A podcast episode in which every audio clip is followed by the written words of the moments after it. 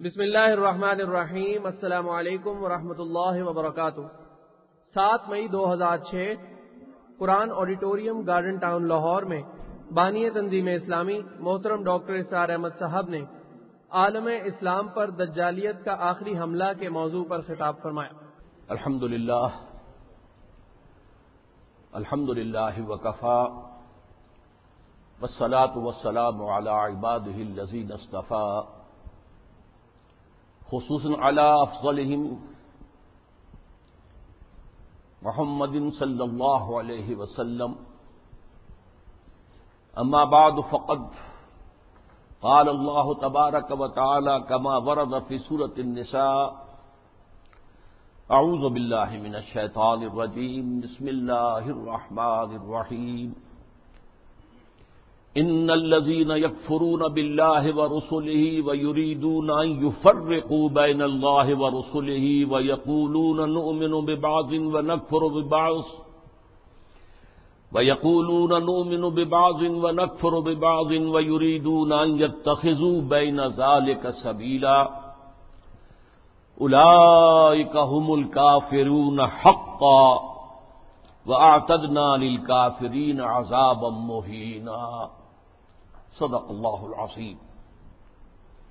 وقال النبی صلی اللہ علیہ وسلم بدا الاسلام غریبا وسيعود كما بدا فتوبى للغرباء. رواه احمد والترمذي وابن ماجه والدارمي رحمهم الله رب اشرح لي صدري ويسر لي امري واحلل عقدة من لساني يفقهوا قولي اللهم ربنا الهمنا رشدنا وعزنا من شرور انفسنا. اللهم ارنا الحق حقا وارزقنا اتباعه وارنا الباطل باطلا وارزقنا اجتنابه. آمین یا رب العالمین. معزز حاضرین اور محترم خواتین، السلام علیکم ورحمۃ اللہ وبرکاتہ. احادیث نبویہ میں اللہ صاحب اصلاط وسلام جس معین شخصیت کا ذکر ہے دجال اکبر کے عنوان سے۔ ابھی اس کا ظہور تو نہیں ہوا۔ اگرچہ شاید اب زیادہ دور بھی نہیں ہے۔ لیکن جیسے کہ انگریزی میں کہتے ہیں coming events cast their shadows before جو آنے والے واقعات ہوتے ہیں مستقبل میں ان کے سائے پہلے سے پڑنے شروع ہو جاتے ہیں۔ تو وہ دجال اکبر کب ظاہر ہوگا، کس شکل میں آئے گا، کہاں سے آئے گا، اس وقت اس سے بحث نہیں ہے۔ لیکن دجالیت، فتنہ دجال، وہ کئی صدیوں سے نہ صرف یہ کہ شروع ہو چکا ہے بلکہ رفتہ رفتہ تدریجن اس کے سائے گہرے سے گہرے تر ہوتے چلے جا رہے ہیں۔ اور یہ فتنہ اب میرے نزدیک اپنے آخری مرحلے میں داخل ہو گیا ہے۔ جیسا کہ سب کو معلوم ہے، کفر کی بھی بہت سی شکلیں ہیں، بہت سی صورتیں ہیں۔ مثلا حضور کے زمانے میں ایک کفر تھا مشرقین کا، ایک کفر تھا اہل کتاب کا۔ ایک کفر تھا منافقین کا جو بظاہر مسلمان تھے، بباطن کافر تھے۔ اسی طریقے سے شرک کی ہزاروں قسمیں، ہزاروں صورتیں اس پر بڑی مفصل میری تقاریر موجود ہیں۔ حقیقت و اقسام شرک، اور اس موضوع پر ان کیسٹ سے اتار کر اب یہ سلسلہ مضامین میساک میں شائع ہو رہا ہے۔ اسی طریقے سے دجالیت کے بھی بہت سے شیڈز ہیں۔ بہت سے مراحل ہیں۔ ان میں جو اس کی ایک خاص صورت ہے کہ جو اس کے آخری مرحلے میں سامنے آ رہی ہے، وہ ہے تفریق بین اللہ و رسول۔ اللہ اور اس کے رسولوں کے درمیان تفریق کرنا۔ اللہ کو مانیں گے لیکن رسول کو نہیں مانیں گے۔ یا مانیں گے تو اطاعت نہیں کریں گے، اتباع نہیں کریں گے، پیروی نہیں کریں گے۔ اس کے حوالے سے میں نے آج دو آیتیں تو آپ کو سنائی ہیں سورہ نساء کی۔ آیت نمبر ایک سو پچاس، آیت نمبر ایک سو اکیاون۔ ان کا ترجمہ یہ ہے، ان لذین یک فرون اب اللہ و رسول ہی یقیناً وہ لوگ جو اللہ اور اس کے رسول کا کفر کرتے ہیں وہ یریدون یفرقوا بین اللہ و رسول اور چاہتے ہیں کہ اللہ اس کے رسولوں کے درمیان تفریق پیدا کر دیں جدائی کر دیں وہ یقول اور یہ کہتے ہیں نو مینو بے بازن و نقفر و باس ایک کو ہم مانیں گے، ایک کو نہیں مانیں گے۔ ایک کا پر ایمان رکھیں گے، ایک کا کفر کریں گے۔ یریدون یہ تخدو بین ظالے کا سبیلا اور وہ چاہتے یہ ہیں کہ اس کے بین بین ایک راستہ اختیار کریں۔ اب جو فتوا ہے اللہ کا، فرمایا گیا الا کا حمل کا فرون حق کا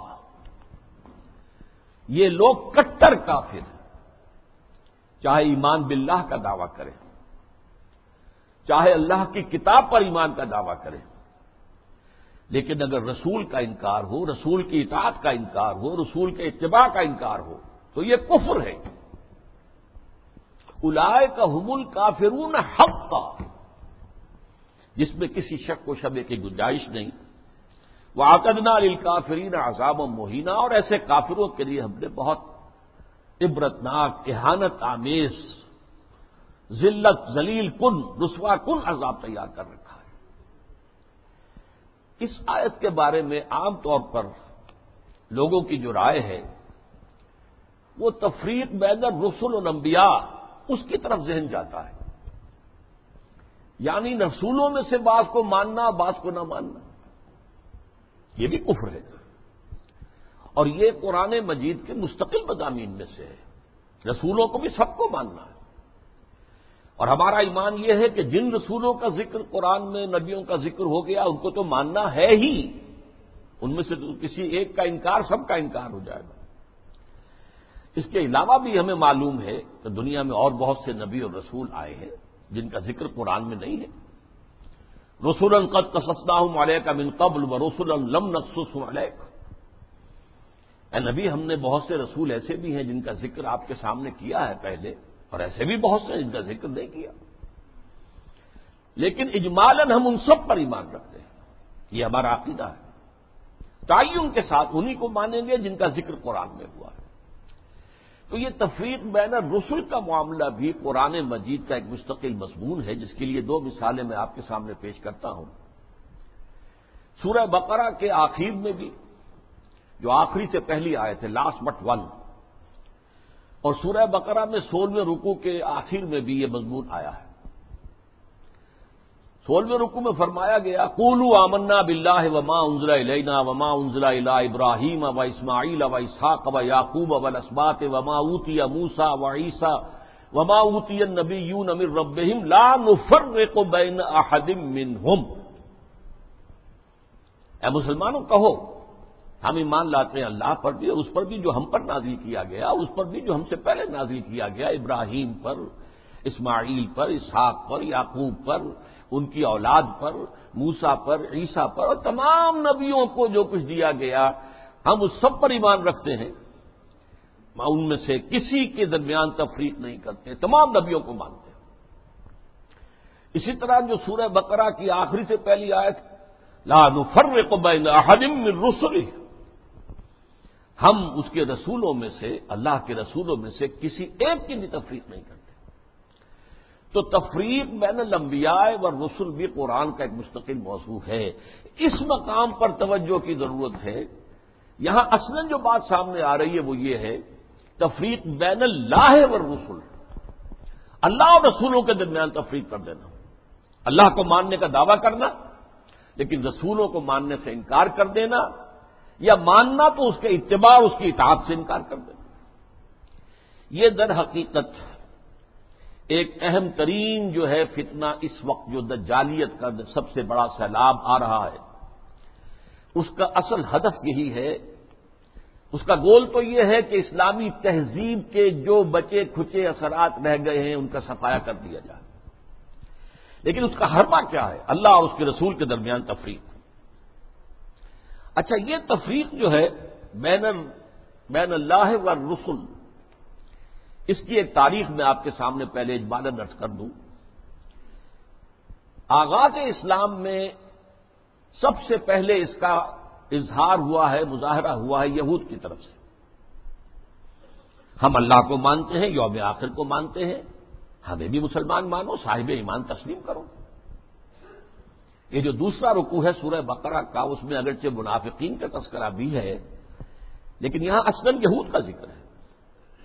وہ منندا سے میں یقول و آمنا بلّہ و بل یومل آخر وما ہوں مومنین لوگوں میں سے کچھ ایسے بھی ہیں جو کہتے ہیں ہم ایمان رکھتے ہیں اللہ پر بھی، یوم آخر پر بھی، لیکن وہ ہرگز مومن نہیں ہے یو خاد اللہ ولزین آمن وما یخداؤن اللہ انفسم وما یا فی قلوب مرد الفزاد اللہ مردا ولحم عذاب العلیم بما کانو یکسبون۔ یہ لوگ جو ہیں، کہہ تو رہے ہیں کہ ہم اللہ کو مانتے ہیں، آخرت کو مانتے ہیں۔ تو ہمیں مانو، صاحب ایمان مانو، مسلمان تسلیم کرو۔ لیکن وہ ہرگز مومن نہیں ہے۔ وہ دھوکہ دے رہے ہیں اہل ایمان کو اور کوشش کرتے ہیں اللہ کو دھوکہ دینے کی۔ لیکن یہ کہ انہیں اندازہ نہیں ہے کہ وہ کیا کر رہے ہیں۔ لیکن صاف فرما دیا گیا کہ ان کے لیے عذاب مہین ہے بلحم عذاب العلیم دردناک صاحب ہے۔ تو یہ یہود کی طرف سے دعوت تھا اور خاص طور پر جو ابتدائی عہد تھا مدینہ کا، جس میں کہ سولہ سترہ مہینے حضور نے بیت المقدس کی طرف رخ کر کے نماز پڑھی ہے، حضور نے اور صحابہ نے۔ اس وقت خاص طور پر ابھی یہودیوں کے کان کھڑے نہیں ہوئے تھے کہ یہ کوئی نیا دین آ گیا ہے یا یہ کوئی نئی امت کی تاسیس ہو رہی ہے، یہ تو ہمارے ہی قبلے کو کی پیروی کر رہے ہیں۔ اسی سے ہمت پا کر ان کو یہ کہنے کا بھی موقع ہوا کہ ہمیں بھی مانو کہ ہم مسلمان ہیں، مومن ہیں۔ دیکھو، اللہ کو مانتے ہیں، آخرت کو مانتے ہیں۔ اگر ہم محمد کو نہیں مانتے صلی اللہ علیہ وسلم، تو کون سی بڑی بات؟ ہے بہرحال قرآن مجید نے فتویٰ دے دیا کہ یہ کافر ہیں، مومن ہرگز نہیں ہے، دھوکہ دے رہے ہیں۔ ان کے دلوں میں ایک مرض ہے، تکبر ہے۔ کیوں نہیں مان رہے محمد کو صلی اللہ علیہ وسلم؟ تکبر۔ اور اس کی وجہ سے اللہ نے ان کے تکبر میں ان کے مرض میں اضافہ کر دیا ہے۔ بلاحم عذاب العلیم بما کانو یکسبون اور ان کے لیے دردناک عذاب ہے۔ مسبب اس کے کہ جو جھوٹ وہ بول رہے ہیں۔ نمبر دو پر منافقین نے جو شکل اختیار کی، وہ پورے زور دے کر کہتے تھے کہ ہم اے محمد آپ پر ایمان رکھتے ہیں۔ لیکن یہ کیا ضروری ہے کہ آپ کو ہر معاملے میں حکم تسلیم کریں؟ یہ کیا ضروری ہے کہ آپ کا ہر حکم بھی مانیں؟ آپ کی رسالت کا کام پورا ہو گیا، آپ نے قرآن لا کر ہمیں اللہ کی کتاب دے دی۔ اب جو کچھ قرآن میں ہوگا اس کو تو مانیں گے، لیکن یہ کہ آپ کا حکم، آپ کا آپ کا قول، آپ کا فرمان، آپ کا قانون، یہ کیوں مانیں؟ چنانچہ آپ دیکھیے سورہ منافقون کی پہلی آیت میں سب سے زیادہ شد و بد کے ساتھ وہ ذکر ایمان بال رسول کا کر رہے ہیں۔ ادا جا کر منافقون قالو نشد و ان نقل رسول اللہ اے نبی، جب آپ کے پاس یہ منافق آتے ہیں اور کہتے ہیں کہ ہم گواہ ہیں کہ آپ اللہ کے رسول ہیں، واللہ یعلم و ان نقل رسول ہو اور اللہ خوب جانتا ہے، اللہ سے بڑھ کر اور کس کو معلوم ہوگا کہ اے محمد، آپ اللہ کے رسول ہیں، صلی اللہ علیہ وسلم۔ واللہ یشد و ان المنافقین اللہ لیکن اللہ تعالی گواہی دیتا ہے کہ یہ منافقین جو ہے یہ جھوٹ بول رہے ہیں۔ ان کا آپ کی نبوت و رسالت پر وہ ایمان نہیں ہے کہ جو ہونا چاہیے۔ خاص طور پر قتال کے معاملے میں انہوں نے یہ کہنا شروع کر دیا تھا کہ یہ تو خود اپنی طرف سے شروع کر دیا ہے محمد نے صلی اللہ علیہ وسلم۔ ابھی قرآن میں تو قتال کا ذکر ہی نہیں آیا اور وہ کہتے تھے کہ کوئی صورت کیوں نہیں اتری؟ یہ جو چھیڑ چھاڑ مکے والوں سے شروع کر دی ہے، یہ جو ان کے قافلوں کا پیچھا کر رہے ہیں، تعاقب کر رہے ہیں، ان کی ایک پولیٹیکل آئسولیشن اور اکنامک بلاکیٹ کے جو اقدامات کیے تو خود کیے انہوں نے۔ اس کا اللہ کی کتاب سے تو کوئی تعلق نہیں ہے۔ اسی پر سورہ محمد نازل ہوئی ہے، صلی اللہ علیہ وسلم۔ لیکن یہ جو معاملہ ہے، اس پر بھی فرما دیا گیا کہ یہ کفر ہے۔ فلاح اور اب کا لا یوں مینو نہ حقا یو حق منہ کا فیما شجرا بین تو نہیں، اے محمد صلی اللہ علیہ وسلم، آپ کے رب کی قسم، یہ ہرگز مومن نہیں ہوں گے جب تک کہ ہر اس معاملے میں جو ان کے درمیان آئے، آپ کو آخری حکم تسلیم نہ کرے اور اس کے بعد جو فیصلہ آپ کر دیں، اس پر یوسلم تسلیما۔ اس کو تسلیم کریں جیسے کہ تسلیم کرنے کا حق ہے۔ سملا یہ جدوفی انفسم ہراجم مما قزیت پھر وہ اپنے سینوں میں تنگی بھی محسوس نہ کریں آپ کے فیصلے پر۔ یعنی مان تو لیا ہے، لیکن سینے کے اندر تنگی ہو رہی، بات یہ غلط ہی ہے، یہ خام خواہ جبرن ماننی پڑ رہی ہے، کیا کریں، مسلمانوں میں اپنے آپ کو شامل کرانا ہی ہے۔ تو فرمایا کہ اگر یہ اپنے سینوں میں بھی تنگی محسوس کریں گے، بظاہر اس قول اور آپ کے فیصلے کو تسلیم کرتے ہوئے، تب بھی یہ مومن نہیں۔ فلا و ورب لا یؤمنون حتى يحكموك فيما شجر بينهم ثم لا يجدوا في انفسهم حرجا مما قضيت ويسلموا تسليما یہ صاف فیصلہ قرآن کا۔ وما ارسلنا من رسول الله ليطاع باذن الله ہم نے تو رسول جب بھی بھیجا، جو بھی بھیجا، وہ تو اسی لیے بھیجا ہے کہ اس کو اللہ کے حکم سے اس کی اطاعت کی جائے۔ اچھا میں to cut a long story short اب میں آ رہا ہوں اس دور پر جبکہ امت مسلمہ، امت محمد صلی اللہ علیہ وسلم کی عمر کا ایک ہزار سال گزر گیا۔ الف اول ختم ہوا، الف ثانی کا آغاز ہوا۔ اس وقت یہ فتنہ بڑے شد و مد سے ہندوستان میں اٹھا۔ اکبر اعظم، مغل اعظم۔ اس نے جو دین الہی شروع کیا تھا اسے دین اکبری بھی کہہ دیا جاتا ہے، اکبر سے نسبت کی طرف کی وجہ سے۔ دین الہی، اس کا مطلب کیا تھا؟ اللہ کو مانو۔ باقی رسولوں کے ماننے سے تفرقہ ہوتا ہے۔ رسولوں کی شریعتیں جدا ہیں۔ خود قرآن کہتا ہے سورہ معاہدہ میں بھلے کلن جاننا منہم شرعتم و منہاجا ہم نے ہر ایک کے لیے ایک شریعت مقرر کی ہے، ایک منہاج مقرر کیا ایک طرز عمل اور ایک جو منہج ہے وہ معین کیا تو جو فرق لوگوں میں آتا ہے، وہ رسالت کی وجہ سے آتا اللہ تو سب کا ایک ہے۔ وہ تو یہ ہے کہ لوگ مختلف ناموں سے اللہ کو پکارتے ہیں۔ پرمیشور کہہ لیں، مہادیو کہہ لیں، اور جو بھی آپ چاہیں پرماتما کہہ لیں، اللہ کہہ لیں۔ تو یہ سب سے کیا فرق واقع ہوتا ہے؟ وہ ایک ہی ہے، ایک ہی حقیقت ہے۔ بس اس کو مانو، اس کو پوجو، اس سے محبت کرو، اس سے لو لگاؤ، اس کا قرب حاصل کرو۔ باقی ان چیزوں کو چھوڑو ان کی کوئی حیثیت نہیں۔ اس فتنے کے پیچھے اس کی سیاسی حکمت عملی بھی تھی۔ ہندوستان کے حالات کو یہ یقیناً یہ کہ اگرچہ وہ ان پڑھ تھا، بالکل ان پڑھ لیکن ذہین بہت تھا۔ اس نے اندازہ کر لیا تھا کہ ہندوستان کا اصل مسئلہ یہی مذہبی تفاوت اور فرق ہے۔ لہذا کوئی شکل ایسی ہو کہ اس تفرقے کو مٹا دیا جائے اور اس کی شکل یہ شریعت کا اور رسالت کا تصور جو ہے بیچ میں سے نکال دیا جائے تو اللہ کے اوپر اللہ کو رام کہہ لو، رحمان کہہ لو، کیا فرق واقع ہوتا ہے؟ اس سے یہ ہے کہ یکجہتی پیدا ہو جائے گی۔ ہندو عورتوں سے شادی کی، یہاں تک کہ اس کا جانشین، جہانگیر، سلیم، شہزادہ، وہ بھی ایک ہندو، اجودا بائی جو ہے، اس کے بدن سے پیدا ہوا۔ ہندوؤں سے شادیاں کی کئی جو جو ہے اس کی رانیاں تھیں۔ تلک بھی لگا لیتا تھا۔ بتوں کو بھی پوجا کر لیتا تھا، ڈنڈوت کر دیتا تھا۔ ہر رانی کے ہاں موجود ہے بت۔ وہاں گیا تو وہاں بھی اس نے سجدہ کر دیا یا کم سے کم سک جھکا لیا، ہاتھ جوڑ کے کھڑا ہو گیا۔ یہ سارا فتنہ اس نے شروع کیا تھا ایک پولیٹیکل وزڈم کے تحت۔ لیکن اس کی ایک تائید ہو رہی تھی اور وہ وہ تصوف کے جس میں ہما اوست اور وحدت الوجود گڑبڑ ہو گئے تھے۔ Pantheism and unity of existence یہ دو چیزیں علیحدہ ہیں فرق باریک سا ہے۔ عوام اس فرق کو سمجھنے سے قاصر ہے۔ یہاں کے تصوف میں یہ دونوں چیزیں گڑبڑ ہو گئی ہمارے ہاں بھی صوفی شاہد نے کہا ہے نا، مسجد مندر ہکڑو نور۔ یہ سرائے کے علاقے کے بہت بڑے صوفی۔ مسجد میں اور مندر میں ایک ہی نور ہے۔ نور تو ایک ہی ہے۔ رام کہہ لو رحمان کہہ لو کیا فرق پڑتا؟ آپ کے یہاں لاہور میں مزار ہے، کس کا؟ مادو لال حسین۔ ابھی مادو لال ہندو نام۔ حسین کا اس کے اندر لاحقہ لگا دیا۔ تو یہ تصوف جو ہے، یہ اور اکبر کی حکمت عملی نے مل کر ایک اتنا بڑا فتنہ شروع کیا کہ محمد کی شریعت اور محمد کی رسالت کا دور ختم ہو گیا صلی اللہ علیہ وہ ایک ہزار سال کے لیے تھا۔ کیونکہ قرآن مجید میں دو جگہ یہ بات آئی ہے کہ اللہ کا ایک دن تمہارے حساب سے ایک ہزار سال کا بنتا ہے۔ وہ ایک دن اللہ کا ختم ہو گیا اور یہ جو شریعت محمدی اور نبوت محمدی کا دور تھا وہ ختم ہوا۔ اب یہ ایک نیا دور ہے۔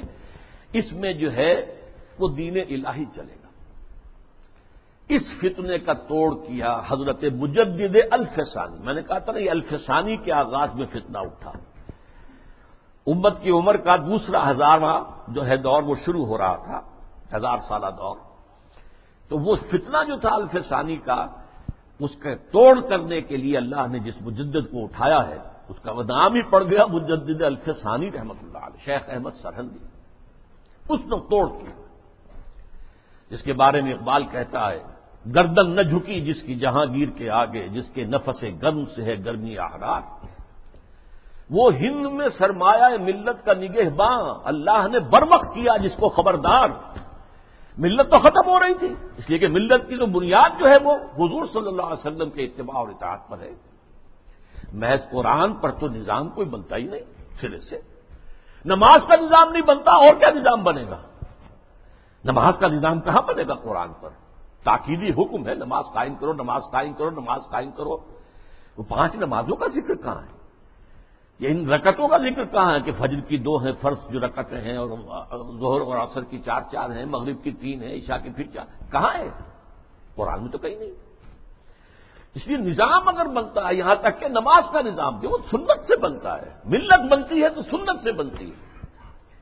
بمصطفیٰ پر اصاخی شرا کے دی ہماؤس اگر بہو نہ رسیدی تمام مولا بیست۔ اپنے آپ کو مصطفیٰ صلی اللہ علیہ وسلم کے قدموں تک پہنچا دو کہ دین تو نام ہی ان کا ہے۔ بہت صحیح بات ہے۔ اگر ان تک تمہاری رسائی نہ ہوئی تو سب ببولا بھی ہے۔ یہی فتنہ پھر انیسویں صدی میں سامنے آیا ہے۔ اب یہ ایک ہندو کے ذریعے سے آیا۔ راجا رام موہن رائے بہت بڑا عالم تھا، فارسی کا، عربی کا، اردو کا۔ ہندی تو اس کی زبان تھی۔ اور ہندوؤں میں جو احیاء ہوا ہے، ان کا قومی سطح پر، وہ جن اشخاص کا مرہون منت ہے، ان میں بہت بڑے مقام پر راجا رام موہن رائے ہے اور یہ موحد تھا، موحد کامل۔ چنانچہ انگریز جب آ چکے، آپ کو معلوم ہے، اٹھارہویں صدی میں آ گیا تھا انگریز۔ جنگ پلاسی کے بعد سے بنگال پر اس کا قبضہ ہو چکا تھا، اس کے بعد رفتہ رفتہ وہ سیلاب آگے آ رہا تھا۔ کلکتے ہی میں انہوں نے پہلا پریس قائم کیا، پہلا کالج قائم کیا۔ انجیلیں اردو میں ترجمہ کر کے، مقامی زبانوں میں ترجمہ کر کر کے لاکھوں کی تعداد میں پھیلا دی۔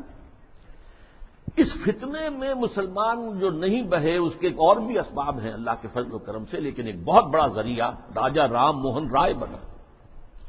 آئینہ تصویر کے نام سے اس نے کتاب لکھی جس میں توحید کا اس بات کیا مسلمانوں کی طرف سے دفاع۔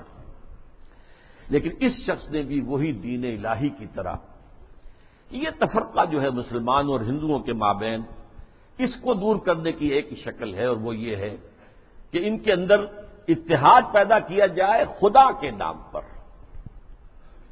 چنانچہ اس نے ایک خاص مجلس قائم کی۔ ایک خاص اس کا فرقہ بن گیا برہمو سماج۔ برہما برہما کہتے ہیں خدا۔ کو برہمو سماج۔ یعنی جس طرح دین الہی، اسی طرح برہمو سماج۔ وہ یہ ہے کہ ایک برہما کو مان لو، بس خدا کو مان لو، جو تم اللہ کہہ لو، ہم اسے پرمیشور کہہ لیں، برہما کہہ لیں، جو چاہیں کہہ لیں۔ لیکن یہ ہے کہ باقی چیزیں جو ہیں، ان کو ذرا پسے پش ڈال دو، ان کی اہمیت کم کر دو، تو برہمو سماج جو ہے، اس نے پیدا کیا۔ اس کا انتقال اٹھارہ سو تینتیس میں ہوا تھا۔ اس کو پھر بیسویں صدی میں تازہ کیا ہے گاندھی نے، متحدہ قومیت کے لیے۔ اس کی بھی ایک سیاسی بصیرت تھی۔ انگریز کی غلامی سے نجات پانے کی کوئی صورت نہیں ہے جب تک کہ مسلمان اور ہندو متحد نہ ہو اور ان کے اتحاد میں جو چیز حائل ہے وہ شریعت ہے، قانون ہے، تہذیب ہے مسلمانوں کی۔ تو جب تک ان کو گڈمٹ کر کے ایک ہاون دستے میں ڈال کر، کوٹ کر، پیس کر ایک نہ بنا دیا جائے، تب تک یہ متحد نہیں ہو سکتے۔ اور جب تک یہ متحد نہیں ہوں گے، آزادی نہیں ہو سکتی۔ اسی کی وجہ ہے کہ اس کی پرارتھنا جو ہوتی تھی صبح ہی صبح، اس میں گیتا بھی پڑھی جاتی تھی، قرآن کی تلاوت بھی ہوتی تھی، گرو گرنتھ کو بھی پڑھ کے سنایا جاتا تھا تاکہ معلوم ہو یہ سب ایک ہے بھائی، اس میں کیا فرق واقع ہوتا؟ یہ فتنہ اس شد و مت سے اٹھا تھا۔ متحدہ قومیت، علماء کی کتنی بڑی تعداد تھی، جو کہ مولانا حسین احمد مدنی رحمت اللہ علیہ کی سرکردگی میں اس متحدہ قومیت کی قائل ہو گئی۔ اور مان لیا انہوں نے کہ آج کل تو دنیا میں قومیں جو ہے وطن کی بنیاد پر بنتی وطنیت۔ مولانا ابوالکلام آزاد بھی اس فتنے کا شکار ہوئے۔ اس فتنے کا توڑ کیا ہے۔ جس شخص کو خصوصی نسبت تھی مجدد الفسانی سے رحمت اللہ علیہ یعنی علامہ اقبال۔ کہ مسلمانوں کی قومیت کی بنیاد وطن نہیں ہے، مذہب ہے۔ اور مذہب جو ہے وہ نام ہے محمد صلی اللہ علیہ وسلم کے اطاعت اور اتباع کا۔ وطنیت کے بارے میں جو کچھ انہوں نے کہا، کس دور میں میں اور ہے، جام اور ہے، جم اور، ساقی نے بنا کی، روش لطف و ستم اور۔ تہذیب کے آزر نے ترشوائے سنم اور۔ مسلم نے بھی تعمیر کیا اپنا حرم اور۔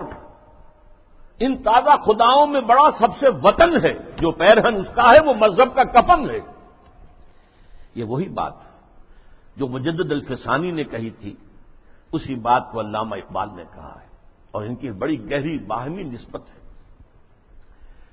چوتھے نمبر پر پھر جب انگریز کا یہاں پر پورا تسلط ہو گیا اٹھارہ سو ستاون کے بعد، تو فتنہ انکار حدیث پیدا ہوا۔ سنت رسول کا استخفاف۔ یہ چونکہ مغرب سے درامد شدہ فلسفہ اور نظریات اور مغرب سے درامد شدہ سائنس کے زیر اثر تھا۔ لہذا یہ فتنہ پورے عالم اسلام میں ہوا۔ اگرچہ اس کے مرکز دو بنے ہیں، ایک ہندوستان اور دوسرے مصر۔ مصر ثقافتی اعتبار سے عالم عرب کا امام ہے۔ اور عجمی اسلام جو ہے، اس میں سب سے اہمیت، سب سے بڑھ کر وہ ہندوستان کو تھی۔ تقریباً پوری دنیا کی جو مسلمانوں کی آبادی ہے، اس کا تہائی ہندوستان میں ہوتا تھا، آج بھی ایسا ہی ہے۔ چالیس کروڑ سے زائد جو ہیں، وہ بھارت اور پاکستان اور بنگلہ دیش میں ہیں۔ سوا سو کروڑ کل جو ہے مسلمان ایک تہائی تعداد تو یہاں ہوتی تھی۔ اور یہاں پہ ظاہر بات ہے کہ ثقافت کا بہت بڑا برکس علم کا۔ اس میں جو آغاز ہوا، سر سید احمد خان، سر خیل اس کے بعد یہ کہ یہاں بھی علماء اور علماء بھی جو اہل حدیث تھے، وہ اس کا شکار ہوئے۔ مولانا عبداللہ چکڑالوی، چکڑالا، یہ چکوال کے قریب ہے وہاں کے بہت بڑے عالم اہل حدیث، وہ اسی فتنہ انکار حدیث میں مبتلا ہوئے، پھیلایا انہوں نے بڑے پیمانے پر۔ اسی طرح مولانا اسلم جیراج پوری یو پی کے، انہوں نے اس فتنے کو بھڑکایا، وہ بھی اہل حدیث سے مسئلہ کرتے۔ اسی طریقے سے مولانا تمنا عبادی، نیاز فتح پوری بہت عمدہ، مضمون نگار انشا پرداس غلام جیلانی برق اگرچہ اس کی آخر میں ہدایت ہو گئی، لیکن سب سے بڑھ کر یہ فتنہ جس شخص سے پھیلا ہے وہ غلام احمد پرویز۔ اس کا لکھنے کا اسلوب بھی بڑا اچھا تھا، دلکش تھا، تقریر کا اسلوب بھی بہت اچھا تھا اور دلکش تھا۔ اور یہ جان لیجیے فتنہ وہی شخص برپا کر سکتا ہے جس میں صلاحیت ہوتی ہے۔ عام آدمی کیا فتنہ برپا کرے گا؟ اور کرے گا تو پھیلائے گا کیسے؟ تحریر و تقریر سے فتنہ جو ہے وہ پھیلتا ہے، پروان چڑھتا ہے۔ اور ان دونوں چیزوں پر اس شخص کو بڑی دسترس حاصل ہے دیکھیے، یہ دو غلام احمد پنجاب نے پیدا کیے غلام احمد قادیانی، اس نے ختم نبوت کی مہر توڑ دی۔ اجرائے وہی، اجرائے نبوت نبوت کا دعویٰ کر دیا۔ اور غلام احمد پرویز اس نے وہ دوسری اعتبار سے نبوت و رسالت کو زخم لگائے کہ نبی کی رسالت جو ہے وہ ٹھیک ہے، ہم مانتے ہیں۔ لیکن نبی کی اطاعت اور اس کا اتباع یہ صرف ان کی زندگی تک تھا۔ یہ فتنہ جو ہے پرویزیت، یہ آج بھی جاری ہے۔ اس کے کچھ کیسٹس ہیں جو آج بھی پھیل رہے ہیں۔ نہ صرف پاکستان کے مختلف حصوں اور علاقوں میں بلکہ اور باقی باہر کے ممالک کے اندر بھی چھوٹے چھوٹے جو ہیں ان کی جو بزم بنتی ہے، بزم طلوع اسلام جیسے یہاں پر ہوتی تھی، طلوع اسلام اس کا رسالہ تھا۔ تو ایسی بزمیں بنتی ہیں اور اس کے اندر لوگ جمع ہو کر اور یہ اس کے کیسٹ سنتے ہیں، اس کی تقریریں سنتے ہیں۔ یہ فتنہ کیا تھا اس کو میں میں یہ چاہتا ہوں کہ give the devil his due شیطان کو بھی جو اس کا حق ہے وہ دینا چاہیے۔ اس نے کبھی انکار نہیں کیا مطلقاً حدیث کا۔ بلکہ اس کا موقف اصل میں کیا وہ سمجھ لیجیے۔ نمبر ایک، دائمی ہدایت اور دائمی قانون صرف قرآن کا سنت رسول رسول کے حکم پر چلنا، قرآن میں جہاں بھی آیا آتی ہے اور رسول، اس سے مراد کیا ہے؟ اس وقت رسول امیر بھی تھے مسلمانوں کے، تو یہ اطاعت امیر کا ہے۔ وہ سربراہ مملکت بھی بن گئے مدینے میں، تو اطاعت جو ہے وہ حکمران کی ہے۔ اس اعتبار سے وہ مرکز ملت تھے مرکز ملت کی اطاعت ہوگی۔ اب جب بھی کوئی اسلامی ریاست قائم ہوگی، تو جو مرکز ملت ہوگا، اس کی اطاعت ہوگی، اس سے حق حاصل ہوگا۔ وہ جو بھی حکم تسلیم کرے، جو حکم کا تسلیم کرے۔ اس طرح گویا کہ رسالت محمدی اور نبوت محمدی اور شریعت محمدی اور سنت محمدی، اس کی اس نے گویا کہ عمل نفی کر دی۔ انہوں نے کہا کہ ہم حدیثیں صرف وہی مانیں گے جو قرآن کے مطابق ہو اچھا کوئی شے قرآن کے مطابق ہے یا نہیں ہے، کون طے کرے گا؟ ہم کریں گے۔ قرآن کی تشریح اور تعبیر اور تفسیر اگر سنت سے آزاد ہو کر کی جائے، تو ظاہر بات ہے قرآن کو موم کی ناک بنایا جا سکتا ہے۔ ادھر بوڑ دے، ادھر بوڑ دے۔ جو چاہے تعبیر کر لے۔ اس کی ایک میں مثال آپ کو دیتا ہوں۔ قرآن مجید میں حکم آیا سورہ معاہدہ میں وہ سارے کو وہ سارے کا تو فخر ہوا دیا ہوا چور مرد ہو یا عورت، ان کے ہاتھ کاٹ دو۔ اب اس کی کیا تعبیر کی؟ رسول نے تو سمجھا ہاتھ کاٹنا ہے اور آپ نے ہاتھ کاٹے۔ ایک مخصومی خاتون تھی بڑے اونچے گھرانے کی بڑو مخصوم وہی ابو جہل کا قبیلہ ہے۔ فاطمہ نام تھا، فاطمہ مخصومیہ اس نے چوری کی۔ اب اس کا ہاتھ کاٹنے کا حکم دے دیا گیا۔ لوگوں میں بڑی جو ہے، بے چینی پھیلی، بڑے اونچے خاندان کی یہ عورت ہے، اس کا ہاتھ کٹے گا۔ اور تو کسی کو جو ہے، لب کشائی کی ہمت نہیں تھی، حضرت انس حضور کے خادم میں خاص تھے۔ ان کو ذریعہ بنایا کہ حضور، یہ اونچے خاندان کی عورت ہے، خاندان کی ناک کٹ جائے گی۔ آپ اس میں نرمی کیجیے حضور نے سخت غصے کا مذہب کا اظہار کیا۔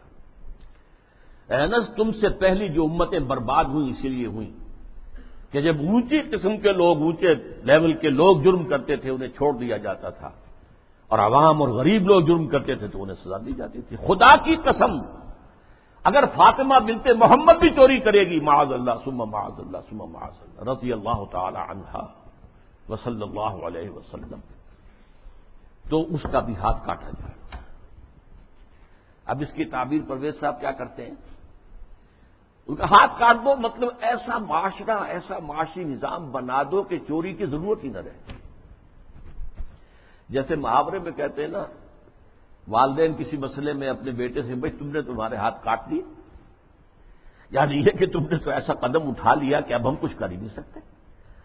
یہ گویا کہ اس محاورے پر لے آیا ان کے ہاتھ کاٹ دو یعنی ایسا ماحول پیدا کر دو، ایسا سوشلسٹ نظام برپا کر دو کہ جس میں ہر ایک شخص کی ضرورت پوری ہو رہی ہے تو کائے کو چوری کرے گا؟ یہ ہاتھ کاٹوں کا مفہوم ہے۔ یہ نہیں ہے، یہ تو مولویوں نے بنا لیا ہے۔ اور یہ غلط تصور ہے کہ ہاتھ کاٹے جائیں۔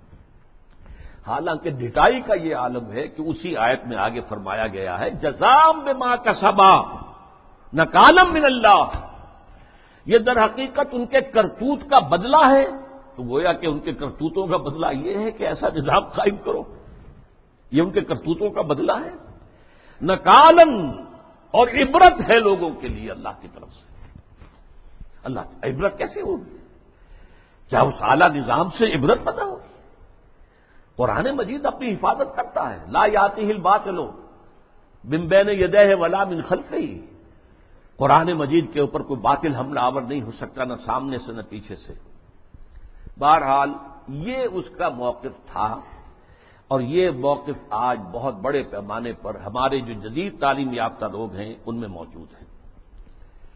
ان کے ہاں بھی یہ پہلا موقع تھا کہ درس قرآن کے نام سے محفل ہوتی تھی اور وہ مخلوط محفل ہوتی تھی۔ مرد بھی اور خواتین اور نوجوان لڑکیاں بھی اور وہ بے پردگی کے ساتھ۔ اب جو صورتحال ہے، یہ فتنہ جو ہے بہت شد و بد اور بہت بڑے پیمانے پر اور بڑی پشپناہی کے ساتھ، مغرب کے زیر اثر، اور دجال جو اس وقت ہے دجاجلا میں سے ایک بہت بڑا دجال جو ہے امریکہ، اور شخصی طور پر بش۔ اس کی ریشہ دوانی اور اس کی پشت پناہی اور اس کی تائید اور اس کی مدد سے جو فتنہ اٹھ رہا ہے، اس کا ہدف کیا ہے؟ اسلامی تہذیب کی بہتری کرنا۔ اور اس کا حربہ کیا ہے؟ تفریق بین اللہ و رسول اللہ کو مانو، قرآن کو مانو اور اس کی من مانی تعبیر کرو۔ رسولوں کو چھوڑو، رسول کی بات کو چھوڑو۔ وہ تھے تو اپنے وقت کے لیے تھے۔ ایک وقتی کلچر انہوں نے پیدا کر دیا تھا، ایک وقتی نظام پیدا کر دیا تھا۔ وہ لوگوں کی اس وقت کی ذہنی سطح کے مطابق تھا، اس وقت کے ماحول کے مطابق تھا۔ یہ کوئی مستقل اور دائمی شے نہیں۔ ہر یہ ہے۔ اس جیون میں اب میں ذرا تھوڑا سا تاریخی پس منظر بیان کروں۔ دیکھیے، اس وقت جو ہے، شیطان لائن اور اس کے سب سے بڑے ایجنٹ کے ذریعے سے دجالیت جو مرحلہ وار آگے بڑھی ہے، اس موضوع پر میں تقریر کر چکا ہوں۔ موجودہ عالمی حالات میں اسلام کا مستقبل کے عنوان سے۔ سب سے پہلی دجالیت جو آئی دنیا میں، وہ ریاست اور سیاست کے میدان میں آئی۔ سیکولرزم کے عنوان سے۔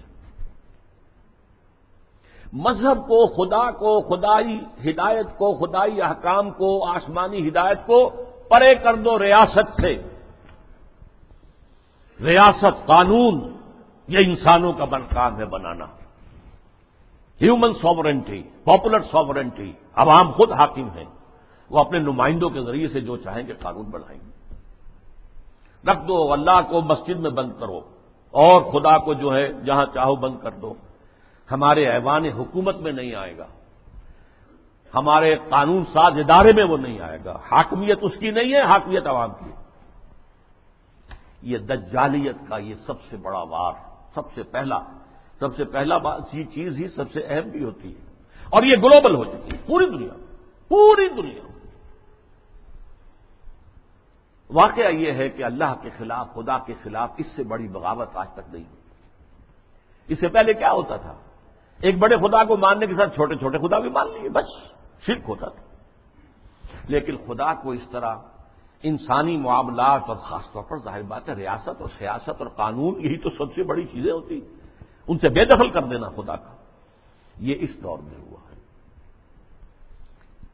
نمبر دو دور آیا معیشت کا۔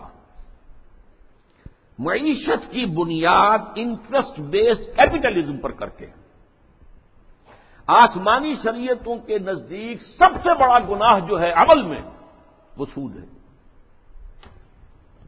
عقائد میں شرک، ناقابل معافی۔ ان اللہ لا یکفر یشر کبھی وہ یکفر مادون ادالے کرے میشا اعمال میں سود، جس پر اللہ اس کے رسول کی طرف سے اعلان جنگ ہے۔ وہ سود مرکزی شے بن گیا معیشت کی، بینکنگ، انٹرسٹ، کیپٹلزم۔ یہ بھی گلوبل ہو چکا ہے کتنا پوری دنیا، مسلم، غیر مسلم، مشرقی، مغربی، سب ہر جگہ۔ اب تیسرا وار جو آ رہا ہے، یا شروع ہو چکا ہے کافی بڑے پیمانے پر۔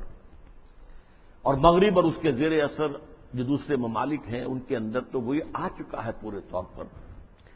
ابھی عالم اسلام میں پورے طور سے نہیں آیا ہے جس کے لیے بڑی ایک منظم سازش کے ساتھ بڑی جد و جہد ہو رہی ہے۔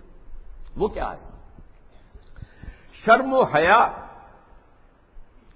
عفت و عصمت کے تصورات اور ستر و حجاب کے قوانین اور ضابطوں کے خلاف اس سے آزاد تہذیب اور معاشرت۔ جیسا کہ میں نے عرض کیا، یہ شرم و حیا عصمت و عفت کے تصورات یہ بھی کوئی بڑی اعلی قدر ہے۔ ستر و حجاب، یہ بھی کوئی حکام ہے۔ ان سب کی نفی، اسلامی تہذیب کو اس وقت سب سے بڑا چیلنج اس سے ہے۔ اس لیے کہ یہ اسلامی تہذیب کا بنیادی نقطہ ہے، اہم ترین ہے۔ اس ضمن میں دیکھیے سب سے پہلے امریکہ میں ان کے جو تھنک ٹینکس ہوتے ہیں، بڑے بڑے مفکر ہوتے ہیں تھنکرز ہوتے ہیں۔ وہ چیزیں لکھتے ہیں اور وہ گویا کہ ایک طرح کی رہنمائی ہوتی ہے حکومت کے لیے۔ سیمیول پی ہنٹنگٹن نے لکھی کتاب، بلکہ مقالہ، تہذیبوں کا ٹکراؤ۔ اب ہمارا اصل معاملہ ہماری تہذیب کا مسلم تہذیب سے ٹکراؤ ہے۔ تہذیبوں کا ٹکراؤ کلیش آف سولیزیشن اور اس میں اس نے تجزیہ کیا۔ یہ چیزیں پہلے بھی بیان ہوئی ہیں، لیکن اس وقت ایک خاص موضوع کے تحت میں ترتیب کے ساتھ ان چیزوں کو لا رہا ہوں۔ اس نے کہا کہ ٹوائنوی نے کہا ہے کہ دنیا میں آج تک کل بیس تہذیبیں قائم ہوئیں۔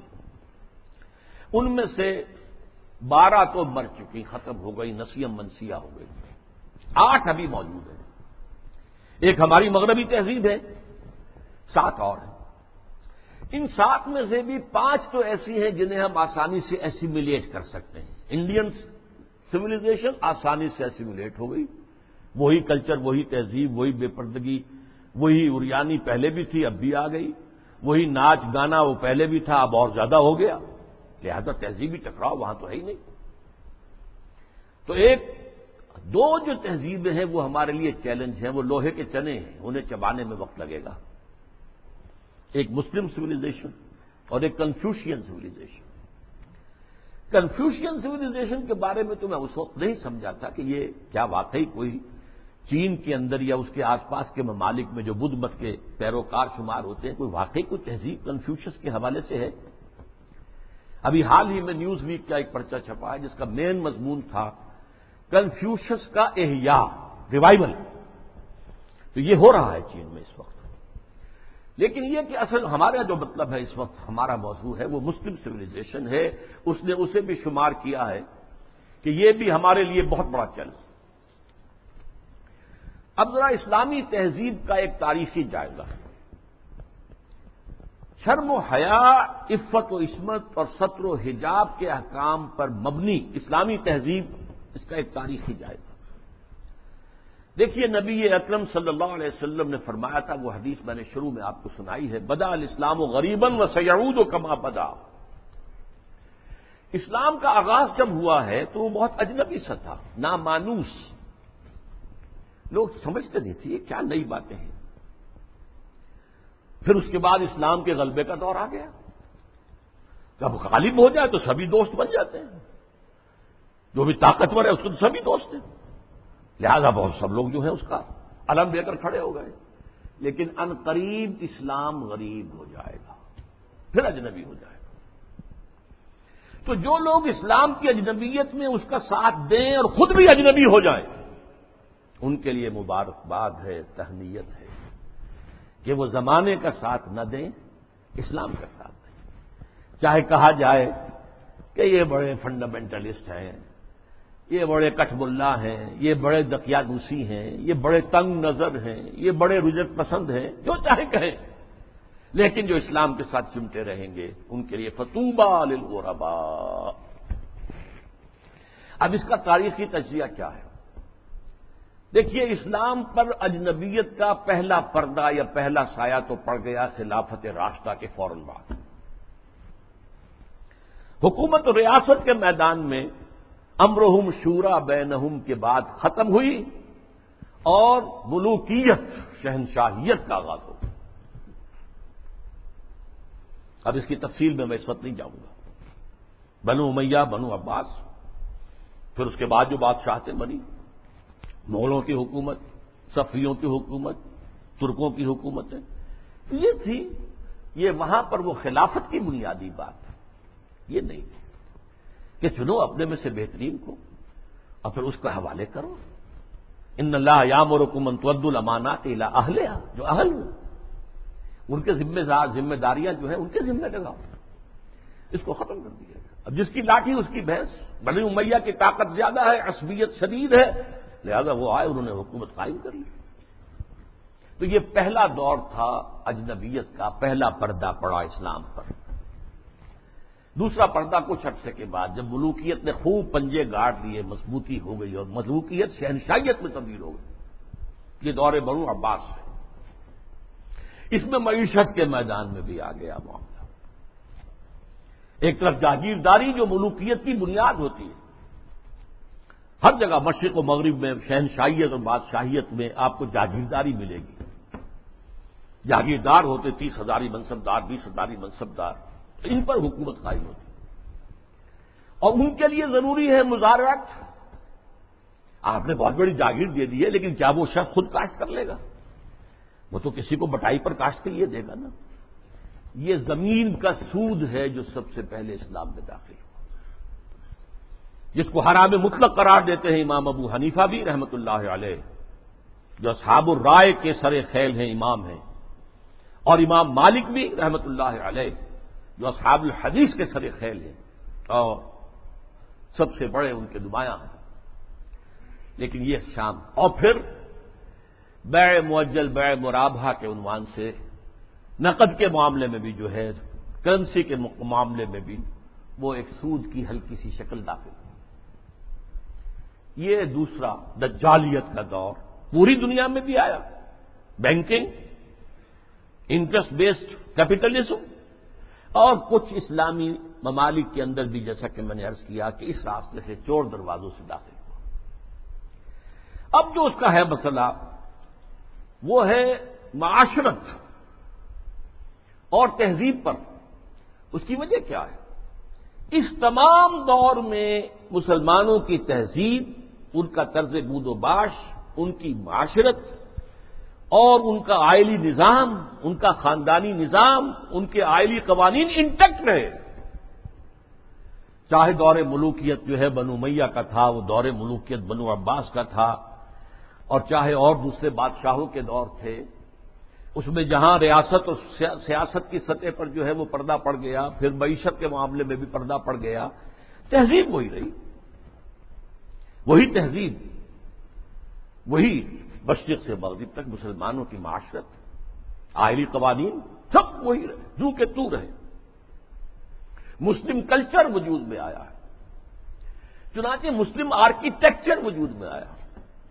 یہ مورش آرکیٹیکچر جو ہے دنیا میں مشہور ہوا اسپین کے اندر، خاص طور پر مکان بنانے کا ایک خاص انداز۔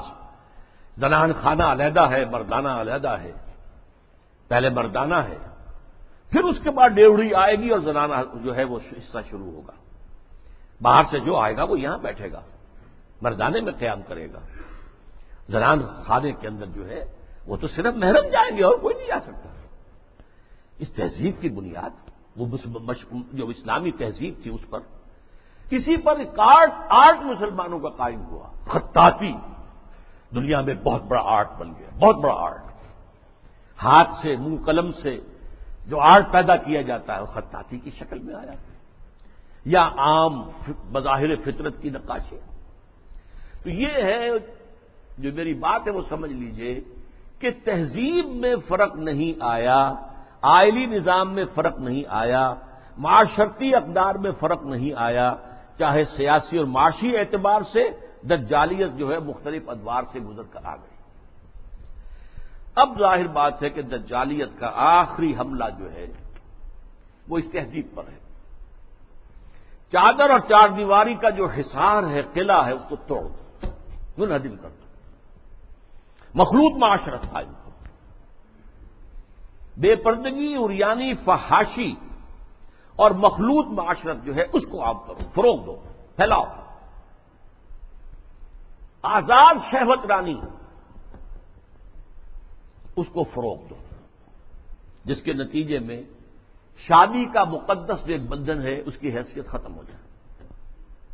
جیسا کہ آپ کو معلوم ہے، ویسٹ میں اب یہ شادی بیاہ جو ہے، وہ تقریباً یعنی یوں سمجھیے کہ مفقود ہونے والی بات ہے۔ وی آر لونگ ٹوگیدر مرد اور عورت، ساتھ ہم رہ رہے ہیں، لیکن ہم شادی شدہ نہیں ہیں۔ وی آر ناٹ میریڈ اولاد ہو رہی ہے۔ بش نے کئی دفعہ واس کہا ہے، شادی کرو شادی کرو شادی کرو. کیوں کیوں کہہ رہا ہے؟ اس لیے کہ وہاں تو شادی کوئی کرتا ہی آئلی قوانین ایسے غیر فطری ہیں کہ کوئی مرد اس کو گوارا نہیں کرتا کہ وہ شادی کے بندھن میں بندھے اور قانونی طور پر اتنی زد میں آ جائے ان قوانین کے۔ وی آر لونگ ٹوگیدر بات ہو گیا، علیحدہ ہو گیا سپریٹ ہو گیا، تو اس سے کوئی کوئی کسی کو قانونی ذمہ داری نہیں ہے مرد کے اوپر۔ خاندانی نظام کی بہتری یہ ہے جو آخری حملہ ہے دجال کا اور یہ حملہ جیسا کہ میں آپ سے کہتا ہوں کہ دنیا میں کہہ چکا ہوں، دنیا کے بہت بڑے حصے میں تو پورے طور پر آ چکا ہے۔ ابھی عالم اسلام میں یہ اتنا فروغ نہیں پا سکا ہے۔ ابھی کچھ نہ کچھ خاندانی قدریں موجود ہیں۔ کچھ بزرگوں کا احترام ہے۔ شادی کا بندھن کس کی کوئی اہمیت ہے؟ اس کا ایک تقدس ہے۔ شرم و حیا کی کوئی قدر و قیمت ہے عصمت و عفت کا کوئی تصور ہے، وہ بھی کوئی اعلیٰ قدر ہے۔ سطر اور حجاب کے کچھ نہ کچھ بہرحال اگرچہ بہت بڑے پیمانے پر وہ فتنہ ہمارے ہاں بھی آ رہا ہے، لیکن ابھی کچھ نہ کچھ بقایا ہے۔ اور یہ سب عالمی سطح پر ہو رہا ہے۔ مسلمانوں کی تہذیب کی یہ جڑ اور بنیاد کاٹنے کے لیے، ذرا یاد کیجیے، قاہرہ کانفرنس ہوئی سب سے پہلے۔ عالمی سطح پر۔ ویمن لب، عورتوں کی آزادی کے لیے۔ پھر بیجنگ کانفرنس ہوئی۔ پھر بیجنگ پلس فائیو کانفرنس ہوئی۔ یوناٹیڈ نیشنز آرگنائزیشن کی جنرل اسمبلی کے تحت۔ اور اس میں کیا سفارشات دی گئی یہ پہلے بھی میں بیان کر چکا ہوں۔ نمبر ایک ہومو سیکسولیٹی کو کوئی عیب نہ سمجھا جائے۔ یہ بھی انسان کا ایک طبی تقاضا ہے۔ مرد مرد سے، عورت عورت سے شہوت رانی کرے۔ یہاں تک کہ مرد اور مرد کی شادی اور عورت اور عورت کی شادی۔ ایک مرد جو ہے وہ شوہر ہے، دوسرا مرد بیوی ہے۔ ایک عورت شوہر کے درجے میں ہے، دوسری عورت بیوی کے درجے میں۔ اسی طریقے سے یہ جو تم کہتے ہو، عصمت فروش عورتوں کو پروسٹیچیوٹس یہ بڑا گندا لفظ استعمال کرتے ہیں۔ ان کو اس کو بھی اس کا احترام ہونا چاہیے۔ وہ بھی ایک پیشہ ہے، ایک محنت ہے۔ لہذا انہیں کہو سیکس ورکرز محنت کش۔ جنس کی بنیاد پر محنت کرنے والیاں۔ آخر کوئی شخص مزدور کام کر رہا ہے، وہ اپنے جو مسل پاور ہے، اسے استعمال کر رہا ہے اور پیسہ کما رہا ہے۔ ایک عورت نے اپنے جسم کے ایک اور حصے کو استعمال کیا ہے اور پیسے کما رہی ہے۔ تمہیں کیا اعتراض ہے؟ کیوں حکارت کی نگاہ سے دیکھتے ہو؟ پھر مرد اور عورت ہر اعتبار سے برابر برابر برابر، شانہ بے شان وراثت میں برابر کا حصہ۔ یہ کیا ہے؟ عورت کا حصہ آگا مرد سے۔ یہ کیا گواہی عورت کی آدھی مرد سے؟ کیا تو کی برابر برابر۔ اور عورت اگر شادی کر کے تمہارے گھر میں آباد ہو جاتی ہے، تو اگر وہ گھر کا کام کاج کرے گی تو اجرت لے گی اس پر۔ اس کو حق حاصل ہے۔ اور اسی طریقے سے اگر وہ پریگننسی کی مصیبت جھیلتی ہے اور چائلڈ برتھ کی تکلیف اس پر بھی اجرت طلب کر سکتی ہے شوہر سے۔ اور نمبر تین، اگر ہم بستری کے لیے مرد جو ہے اصرار کرے جبکہ عورت انکار کر رہی ہو، تو اس کو بھی ریپ کہا جائے گا، زنا بل جبر کہا جائے گا۔ میریٹل ریپ، یہ شادی کے اندر بھی ریپ کا تصور ہے۔ یہ ہیں وہ چیزیں جو آج عالمی سطح پر بے پردگی، فحاشی یہ تو یوں سمجھیے کہ اب بڑی پیچھے رہ گئی باتیں جو میں نے باتیں آپ کو بتائی ہیں۔ یہ یونائٹڈ نیشنز کی جنرل اسمبلی کی سفارشات میں شامل ہے اب دیکھیے، شریعت کا ہمیں معلوم ہے کہ دار و مدار یا اساس یا بنیاد جو ہے دو چیزوں پر ہے، بنیادی۔ دو اضافی چیزیں بھی ہیں، لیکن جو بنیادی ہیں سب کے نزدیک، قرآن اللہ کی کتاب اور سنت اللہ کے رسول کی۔ یہ سارے قوانین کا جو استعمال کیا جائے گا، وہ ان دو چیزوں سے۔ دو اضافی چیزیں کیا ہیں؟ اجماع اور قیاس اشتہاد لیکن بنیادی دو ہی ہیں، قرآن اور سنت رسول۔ لیکن خاص طور پر جب تہذیب کا معاملہ آتا ہے، تہذیب کے معاملے میں قرآن، سنت رسول اور سب سے اہم ہے رسول سے محبت، رسول کی تعظیم وہ مرکز ملت ہے، دائم اور قائم ہمیشہ کے لیے۔ مرکز ملت وہ ہے، اللہ کا رسول ہے، صلی اللہ علیہ وسلم۔ ان کی تعظیم میں کبھی ہوگی تو دین کی جڑ ختم ہو جائے گی، تہذیب ختم ہو جائے گی۔ ان کی اطاعت ہی نہیں، اتباع۔ ان کا اتباع اگر نہیں ہوگا تو تہذیب اسلامی نہیں رہے گی۔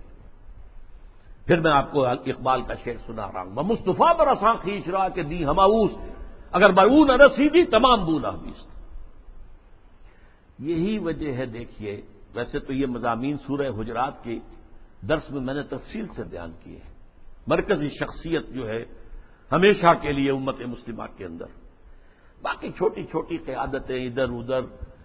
کوئی پاکستان میں قائد اعظم بن گیا، کوئی بونگ بندو بن گیا، کوئی اور جو ہے، وہ کارنو جو ہے، وہ لیڈر بن گیا۔ یہ ہے سب۔ لیکن اصل لیڈر اصل شخصیت، مرکزی شخصیت پورے عالم اسلام کے اندر وہ محمد رسول اللہ کے سوا ان سے محبت، ان کی تعظیم سوئے ادب بھی نہ ہو جائے۔ ان کی آواز سے اوپر اپنی آواز کہیں کر دو گے تو سارے اعمال ہفت ہو جائیں گے۔ یا یو الزین عام لا طرف اسوات فوق سوت نبی ولا تجہر لہو بالقول کہ جہر باز کم بازن ان تحبت اعمالکم وانتم لا تشعرون۔ میں تفصیل سے عرض کرتا رہا ہوں کہ صحابہ کے دور میں تو مطلب تھا حضور کی آواز سے اونچی آواز کر کے بات کرنا۔ اب کیا ہے؟ حضور کی بات کے مقابلے میں اپنی بات لانا حضور نے تو یہ کہا، نہیں، میری رائے ہے۔ واہ اگر آپ نے مان لیا کہ حضور نے یہ فرمایا ہے، تو پھر آپ کون ہیں؟ یہ تمام اعمال صالحہ، ساری تمہارے کرتوت جو بھی تم نے کمائی کی ہے، سب ضائع ہو جائیں گے، تمہیں پتہ بھی نہیں چلے گا۔ بھائی، میں نے کوئی گناہ کا بیرا تو نہیں کیا۔ میں نے کوئی اور نہ زنا کیا، نہ شراب پی ہے، نہ کچھ اور کیا ہے۔ انتم لانا شعور تمہیں شعور بھی نہیں ہوگا اور تمہاری ساری جو بھی اب تک کی کارگزاری ہے، تمہارے اعمال ہیں، وہ سب ہفت ہو جائے اب دیکھیے، اس پر ٹو پرونگڈ حملہ ہو رہا ہے مغرب سے۔ نمبر ایک محمد صلی اللہ علیہ وسلم کی شخصیت کو مجروح کر دو۔ یہ کام پہلے بھی ہوا ہے۔ لیکن یہ بڑے مصنفین کی کتابوں میں ہوا، بڑے محدود پیمانے پر ہوا۔ اب جو ہوا ہے، آپ نے دیکھا، توہین رسالت کا معاملہ۔ اور جتنے بڑے پیمانے پر حضور کے کارٹون بڑا کشائے کیے گئے۔ انہوں نے دیکھ لیا ہے، ٹھیک ہے۔ عالم اسلام کا رد عمل کیا ہے؟ کوئی جلوس نکل آئے، کوئی توڑ پھوڑ ہو گئی، کوئی اپنا ہی بگاڑا ہمارا کیا بگاڑا؟ اس اعتبار سے غور طلب بات یہ ہے، ایک بار جو ہے، کاری کیا ہے انہوں نے، اور دیکھ لیا کہ ہے کوئی تھوڑے سے لوگ ہیں کوئی دقیانوسی ہیں کوئی جذباتی ہیں، ویسے بھی وہ لوگ عام طور پر ان پڑھ ہیں یا مولوی ملاٹے ہیں، بس ان کا اثر انہوں نے قبول کیا ہے۔ کسی حکومت نے کوئی قدم اٹھایا؟ جس نے حضور کی شخصیت کو بس کرو۔ اس کا ایک بہت بڑا مظاہرہ۔ یورپ کے کتنے اخبارات نے مشاہد کر دی اور کسی طرح سے کوئی معذرت نہیں۔ اور دوسرا معاملہ یہی ہے کہ حدیث کا استقفاف کرو اور سنت رسول جو ہے وہ اس کی اس کی حجیت کو ختم کر دو۔ اب دیکھیے اس پر جو ہے تفریق بین اللہ و رسول، اس کی پشت پر پورا عالم مغرب ہے۔ یہودی بھی، عیسائی بھی، اور سب سے بڑھ کر عالمی میڈیا۔ اس سے بھی بڑھ کر sole supreme power on earth, the United States of America وہ اس کی پشت پر ارب ہا ارب ڈالر خرچ کیے جا رہے ہیں این جی اوز پر۔ اور ان این جی اوز کا کام کیا ہے؟ مسلم تہذیب کی بیخ کرنی یہ جو ہنٹنگٹن نے کہا ہے کہ یہ ذرا لوہے کا چنا ہے اس کو چبانے کے لیے ذرا لوہے والے دانت ہی چاہیے۔ ان الحدید ابل حدید یفلا ہو لوہے کو تو لوہا ہی کاٹ سکتا ہے۔ وہ اس کے لیے پوری جو ہے اتنے بڑے پیمانے پر۔ زبیدہ جلال ٹپک گئی آسمان امریکہ سے آ گئی نظام تعلیم کے اندر بنیادی تبدیلیاں کر دی گئی پھر آغا خان فاؤنڈیشن کو امتحانات اور نصاب وغیرہ کا معاملہ ان کے حوالے کر دیا گیا۔ یہ سارا کیا ہے؟ یہ امریکہ اور دوسری طرف عالم اسلام میں جو اس کے پٹھو بیٹھے ہوئے حکمران، پوڈلز، روشن خیالی کے نام سے اور اعتدال پسندی کے نام سے جو پرچار ہو رہا ہے، جو ایوان صدر سے پرچار ہوتا ہے، حکومت کی سطحوں پر، مختلف سطحوں پر پرچار ہو رہا ہے۔ اور سب سے زیادہ یہ کہ اب میڈیا کے اوپر جو پرچار ہو رہا ہے اور میڈیا کی جو پہنچ ہے، اس کا آپ اندازہ کیجیے اس کے ذمن میں خاص طور پر میں آپ سے ذکر کر دوں۔ جس طرح ہنٹنگٹن کا ذکر آیا ہے، ایسے ہی رینڈ کارپوریشن کی سفارشات چند مہینے پہلے وہ آئی۔ یہ سب سے بڑا ٹاپ کا تھنک ٹینک ہے امریکہ کا۔ اس نے تجزیہ کیا ہے، اپنے لوگوں کو بتایا، اپنی حکومت کو بتایا ہے کہ مسلمان سب ایک جیسے نہیں ہیں، مسلمان چار طرح کے ہیں۔ نمبر ایک ہے فنڈامنٹلسٹ۔ جو اسلام کو صرف ایک مذہب نہیں سمجھتے، بلکہ ایک سیاسی، معاشی اور سماجی نظام بھی سمجھتے ہیں۔ ان سے تو ہماری جنگ ہے، ان سے ہماری دشمنی ہے، انہیں ہر قیمت پر ختم کرنا ہی کرنا ہے۔ یہ فنڈامنٹلسٹ ہے نمبر دو پر ٹریڈیشنلسٹ ہیں، روایت پسند علماء۔ ان کے مدرسے ہیں، قال اللہ، قال رسول ہے۔ انہیں نظام نظام سے کوئی بحث نہیں ہوتی۔ تو یہ فی نفس ہی تو یہ کوئی خطرناک نہیں ہے۔ لیکن اگر کہیں یہ فنڈامنٹلسٹ کے ساتھ مل جائے تو بہت خطرناک۔ اس کی وجہ کیا ہے؟ کہ انہیں جو ایکسپوجر حاصل ہوتا ہے، ہر جمعے کو لوگ آ رہے ہیں کھینچے ہوئے، کچے دھاگے سے بندے ہوئے آ رہے ہیں اور وہاں پر ان کو جلسہ مل گیا، گفتگو ہو رہی ہے۔ کوئی اور جماعت جو ہے، کوئی سیاسی جماعت چھوٹا سا جلسہ بھی کرے گی تو کتنے کھکیڑ بول دے گی، پوسٹر چائے کرے گی، کچھ ڈڈورا پیٹے گی، کچھ اور کرے گی، اشتہار اخبارات میں دے گی۔ یہاں جو ہے کہ خود بخود ہو رہا ہے۔ کچے دھاگے سے بندے آئیں گے سرکار میں۔ اور اکثر مسلمان آتے ہیں تو نہا دھو کر اچھے کپڑے پہن کر آتے ہیں۔ تاکہ ایک اچھے ماحول میں خوشبو لگا کر آؤ، تاکہ اچھا ماحول ہو، پسینے کی بدبوؤں سے طبیعت منغز نہ ہو جائیں تو یہ ٹریڈیشنلسٹ جو ہے ان کا ایکسپوجر بہت بڑا ہے۔ اگر یہ فنڈامنٹل صاحب مل جائے تو بہت خطرناک ہے۔ پھر انہوں نے اس پر مشورہ بھی دیا۔ ان کو ان کے باہمی مسلکانہ اور مذہبانہ جو اختلافات ہیں، ان کے اندر لگائے رکھو۔ بھڑکاؤ ان تاکہ اور ادھر ادھر نہ دیکھ سکے۔ تیسرے نمبر پر اس نے کہا کہ ماڈرنسٹ ہے ایسے دانشور ہیں کہ جو اسلام کی تعبیر ایسی کر رہے ہیں، اسلامی تہذیب کی۔ کہ جو ہماری تہذیب کے ساتھ کمپیٹیبل ہے، جڑ جاتی ہے، مل جاتی ہے۔ وہ ہماری تہذیب کے لیے کوئی چیلنج نہیں رہتی۔ وہ تعبیر یہ جو ماڈرنسٹ دانشور ہیں، ان کی ضرورت ہے کہ ان کو سپورٹ کیا جائے، ان کی مدد کی جائے اور خاص طور پر الیکٹرانک میڈیا میں ان کو ایکسپوجر دیا جائے۔ یہ نوٹ کیجیے یہ۔ یہ ساری چیزیں جو ہو رہی ہیں، ڈانڈے کہاں مل رہے ہیں؟ کہاں سے آ رہی ہیں ہدایات؟ کس کی طرف سے پالیسی لائنز جو ہے فکس کی گئی ہیں؟ میڈیا پر ان کو ایکسپوجر دیا جائے، اس لیے کہ ظاہر بات ہے مسجد میں تو کوئی ان کی بات سنے گا نہیں۔ کون کھڑا ہونے دے گا ان کو ممبر پر؟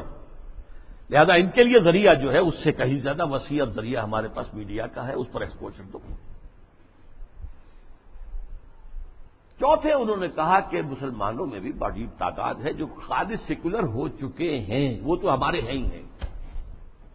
وہ سمجھتے ہیں کہ یہ نماز روزہ ہے تو بس انفرادی مسئلہ ہے، کوئی کرے نہ کرے۔ لیکن یہ ہے کہ اس کا ریاست سے، حکومت سے، قانون سے، تہذیب سے، تمدن سے کوئی راستہ نہیں۔ تو یہ چار کیٹیگریز میں سے یہ ٹو پلس ٹو ہو گئے۔ ماڈرنسٹ اور سیکولرسٹ تو ہمارے ساتھی ہیں۔ اور یہ فنڈامنٹلسٹ اور ٹریڈیشنلسٹ، انہیں ٹیکل کرنا پڑے گا۔ سب سے بڑھ کر فنڈامنٹلسٹ کو جو اسلام کو ایک نظام سمجھتے ہیں، سیاسی معاشی معاشرتی نظام۔ اور اس کے بعد یہ کہ یہ جو ٹریڈیشنلسٹ ہیں، جن کا کہ اثر و رسوخ عوام کے اندر ہے، تو ان کو جو ہے اپنے باہمی اختلافات میں الجھائے رکھا جائے۔ اب میں چند مثالیں آپ کے سامنے پیش کر رہا ہوں۔ اس کے جو مظاہر ہیں۔ ظاہر بات ہے کہ وہ تو مثالیں تو بے شمار ہو سکتی ہیں۔ لیکن اس وقت میں چند مثالیں دوں گا۔ دیگ دیگ کا چند چاول بتا دیتے ہیں کہ دیگ کا کیا حال ہے۔ ہمارے ہاں کے ایک بڑے ابھرتے ہوئے دانشور ہیں۔ انہیں اب بڑا مقام حاصل ہو گیا ہے۔ میڈیا میں بھی، سرکاری معاملات میں بھی۔ کاؤنسل آف اسلامک آئیڈیالوجی میں۔ اور اسی طرح کے ایک اور دانشور ہیں کہ جنہیں بٹھا دیا گیا ہے سپریم کورٹ کی شریعت ایپولیٹ بینچ میں، وغیرہ وغیرہ۔ بہرحال وہ جو دانشور ہیں جن کا میں نے پہلے ذکر کیا، ان کی ایک بات سامنے آئی، یہ پردہ وردہ اسلام میں نہیں ہے۔ یہ کوئی مستقل حکم نہیں ہے۔ یہ تو ایک خاص زمانے کا کلچر تھا۔ کلچر ہے صرف۔ اس سے زیادہ اس کی کوئی اہمیت نہیں۔ یہ بات صحیح ہے کہ یہ کلچر ہے۔ لیکن یہ مسلم کلچر ہے۔ صرف اس زمانے کے لیے نہیں تھا، یہ ہمیشہ کے لیے کلچر ہے۔ اس لیے کہ ظاہر بات ہے، جب اسلام آیا ہے، تو عرب میں کوئی کلچرل ویکوم تو نہیں تھا، ان کا اپنا کلچر تھا۔ وہاں وہ اریانی نہیں تھی جو آج ہے، نہیں تھی۔ عورت کا لباس ہوتا تھا پورا۔ باہر نکلتے ہوئے عورتیں اس دور جاہلیت میں بھی چادر لیتی تھیں۔ صرف یہ کہ چہرہ کھلا رہتا تھا۔ چادر، جسے جلباب کہا جاتا ہے، بڑی سی چادر جس میں وہ لپٹ کر نکلتی تھی باہر۔ تو اس طریقے سے ایک کلچر موجود تھا۔ پھر یہ بھی تھا۔ بند سمر کر نکلنا اور لوگوں کی نگاہوں میں کھبنا یہ بھی عام تھا۔ اس کے اوپر کوئی پابندی نہیں تھی۔ مخلوط معاشرت تھی، یہ تھی۔ اب اسی میں اسی معاشرت کے اندر اسلام نے تبدیلیاں کی۔ پہلی بات فرمائی، وقت نفی بیوتے کننا مسلمان عورتوں خواتین تمہاری اصل جگہ تمہارا گھر ہے۔ بند سمر کر باہر نکلنا اور اپنے نسوانی حسن کی نمائش کرنا یہ ہرگز تمہارے لیے جائز۔ بڑا تبر رج نہ تبر اجل جاہلیت الولا اور دیکھو جب گھر سے نکلتی ہو، نکلنا پڑے ضرورت سے، بول تو تمہاری اصل جگہ تمہارا گھر ہے۔ نکلنا ہے تو بھی جلباب جو ہے، جلباب، اس کا ایک پلو اپنے چہرے کے آگے بھی لٹکا لیا کرو نقاب کی شکل کے اندر کہ چہرہ چھپ جائے۔ تمہارا جو نسوانی حسن ہے، جس کا سب سے بڑا انڈیکس جو ہے، چہرہ ہوتا ہے۔ وہ عام لوگوں کی نگاہوں میں نہ آئے۔ یہ سارے آکام کائے کے لیے دیے گئے۔ اس معاشرے میں ایک تبدیلی کی گئی۔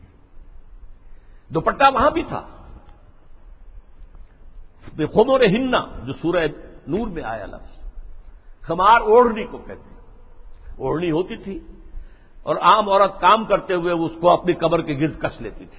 کمر کس کے؟ لہذا کام کرتی تھی گھر کا۔ یا پھر یہ کہ گلے میں ڈال دیا۔ سر کو ڈھانپنا اور خاص طور پر جو اپنے سینا ہے، سینے کو اس کے کور کرنا، یہ نہیں تھا، اس میں کہہ دیا۔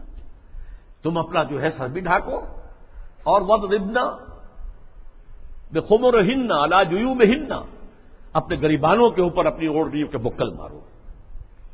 تاکہ جو عورت کا نسوانی حسن ہے، اس میں ایک بہت بڑا حصہ یہ بھی ہے۔ اس کو مزید چھپاؤ۔ کرتا تو پہلے سے تھا۔ لیکن یہ مدربنا جو خوبوں نے ہننا جیو میں ہننا یہ جو تمہارے خمار ہیں، جو تمہاری یہ اوڑھنیاں ہیں، ان کے ذرا بکل بھی مار لیا کرو اپنے اوپر۔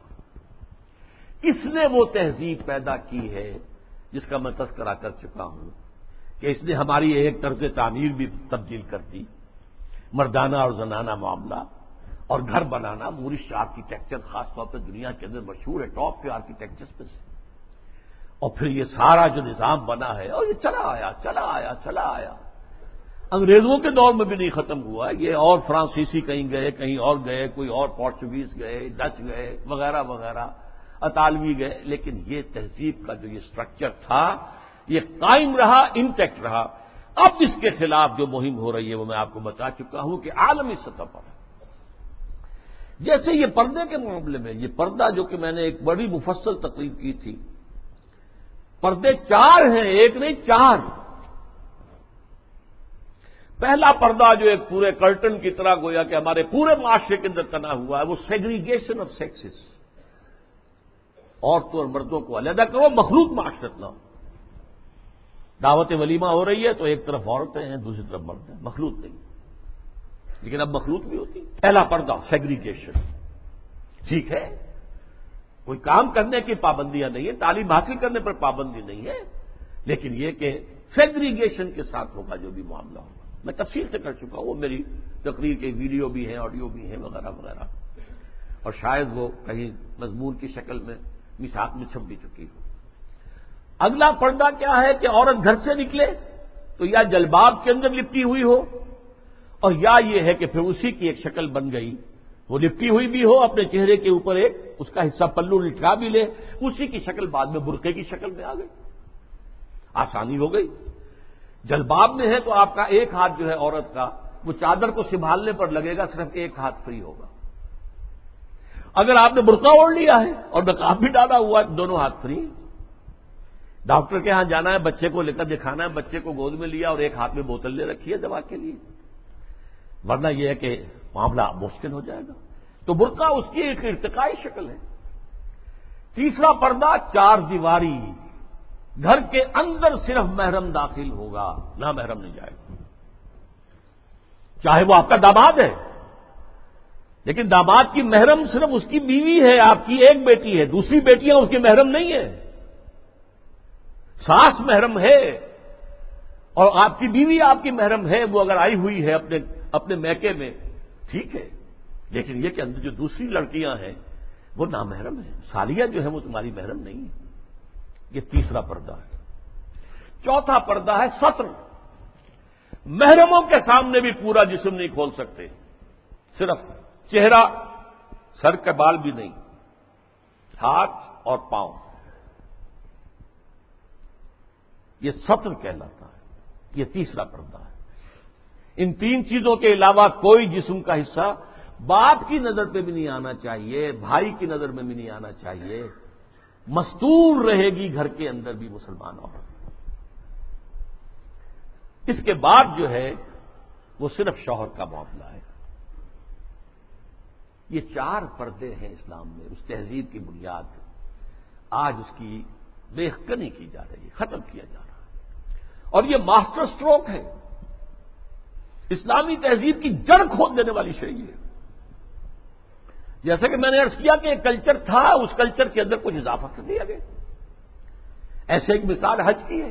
حج تو جاہلیت دور جاہلیت میں بھی ہو رہا تھا۔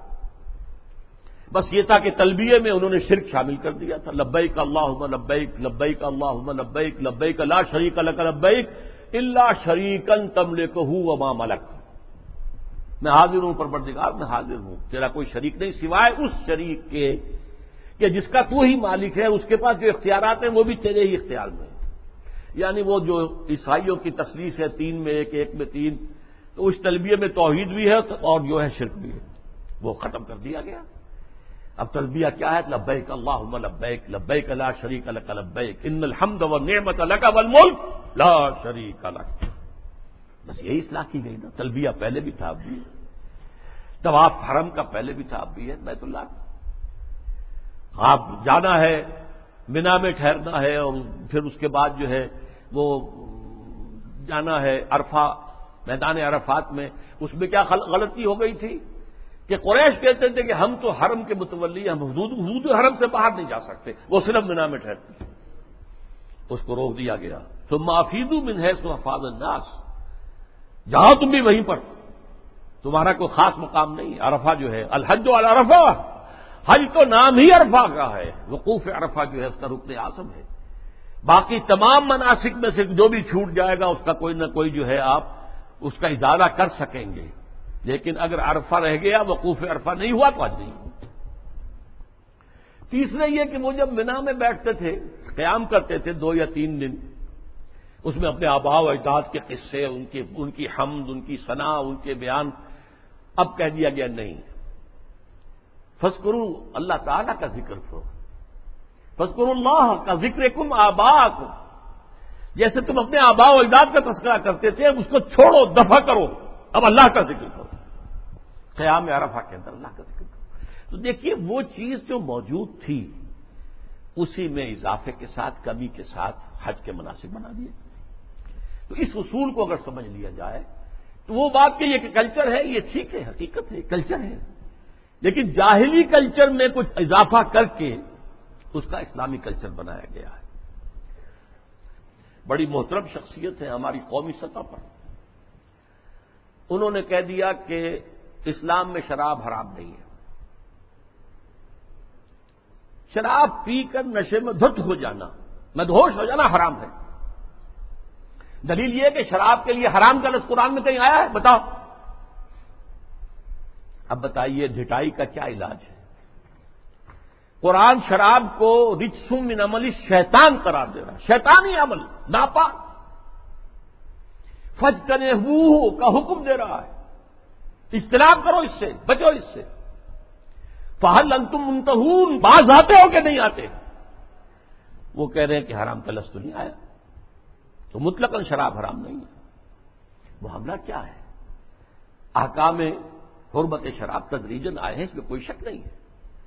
قرآن میں وہ آیت بھی ہے کہ اس میں کچھ نفے کا پہلو بھی ہے، لیکن اس کا جو نقصان دہ گناہ کا پہلو ہے، وہ زیادہ ہے۔ سورہ بقرہ میں یہ بات فرما دی گئی، چھوڑ دی گئی بات۔ پھر کہہ دیا گیا، نماز کے قریب نہ جانا جب شراب نوشی میں نشے کی حالت میں۔ اس کے بعد آخری حکم سورہ معاہدہ کے اندر آ گیا۔ پھر یہ ہے کہ اسی پر اگر قیاس کریں تو کہا جا سکتا ہے زنا حرام نہیں ہے۔ کہاں کہا گیا کہ حرم علیکم الزنا؟ کہیں کہا گیا۔ انما حرم اللہ الزنا، کہیں ہے۔ قرآن مجید میں نہیں حرام پہ لفظ تو نہیں آیا ولا یزنون، سورہ فرقان کے آخری رکو میں جو آیا تو یہ تو اللہ، عباد الرحمان اللہ کے بہت اونچے بندوں کا ذکر ہے۔ کیا ولا تقرب الزنا، اس کا مفہوم تو یہ ہے کہ جہاں زنا ہو رہا ہو، اس مقام کے قریب بن جاؤ۔ بس۔ مطلق زنا کے لیے تو نہیں۔ جیسی تعویل پرویز صاحب نے کی کہ ہاتھ کاٹنے کا مطلب کیا ہے۔ بہرحال ایک اور بات کہی جا رہی ہے اس وقت۔ سود کھانا حرام ہے، دینا تو حرام نہیں کہا قرآن میں لکھا ہوا؟ اب یہ تو سنت ہے جو بتاتی ہے۔ سنت نے فرمایا کہ شراب حرام ہے، نہ صرف شراب حرام ہے، کل مسکرین جس سے بھی نشہ ہو جائے وہ حرام ہے۔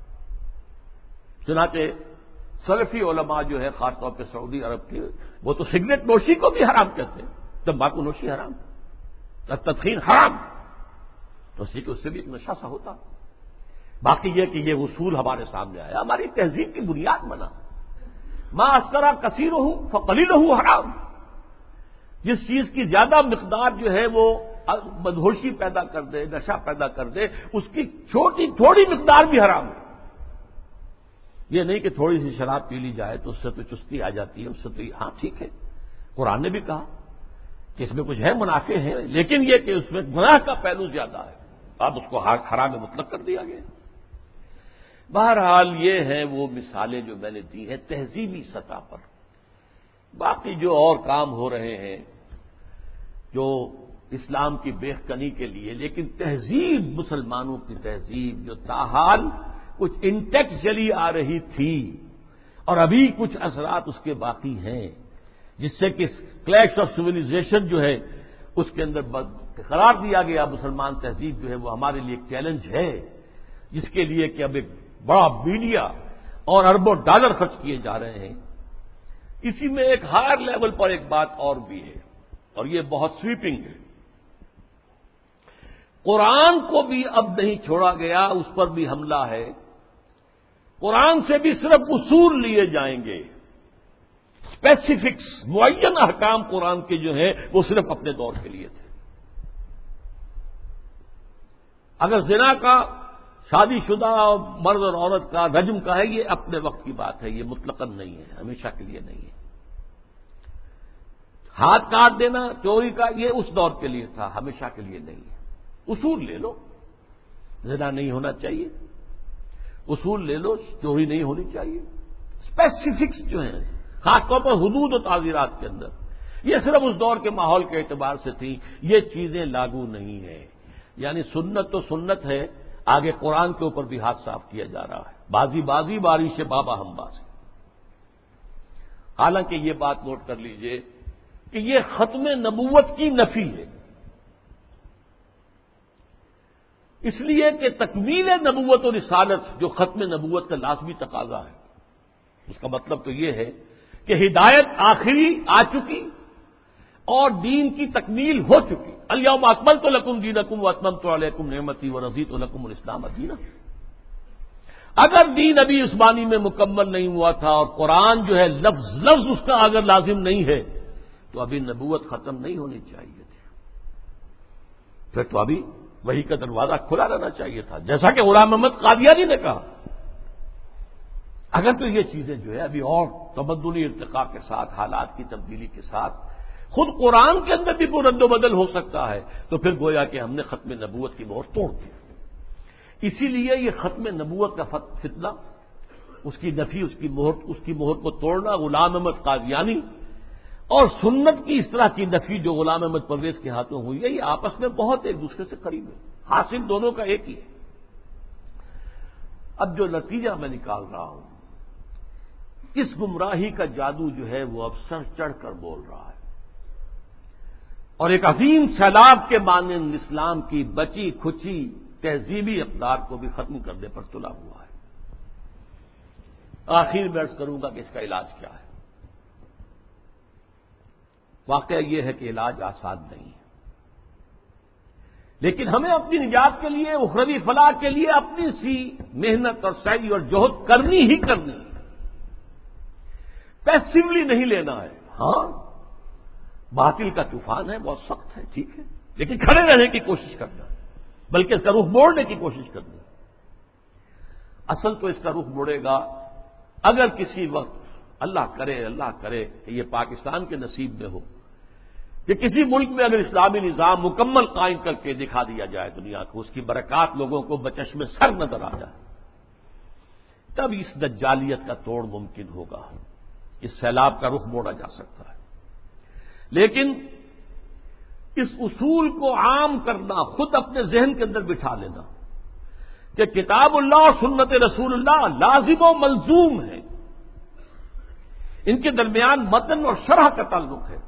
رشتہ جو ہے متن اور شرح ایک متن ہے، ایک اس کی شرح اور اس کی حت الامکان ہر مسلمان تبلیغ کرے، اسے پھیلائے، اپنے رشتہ داروں میں، اپنے قریبی لوگوں میں، اپنے عزیزوں میں، جہاں کام کرتا ہے، وہاں کے جو اپنے کلیگ سے ان میں۔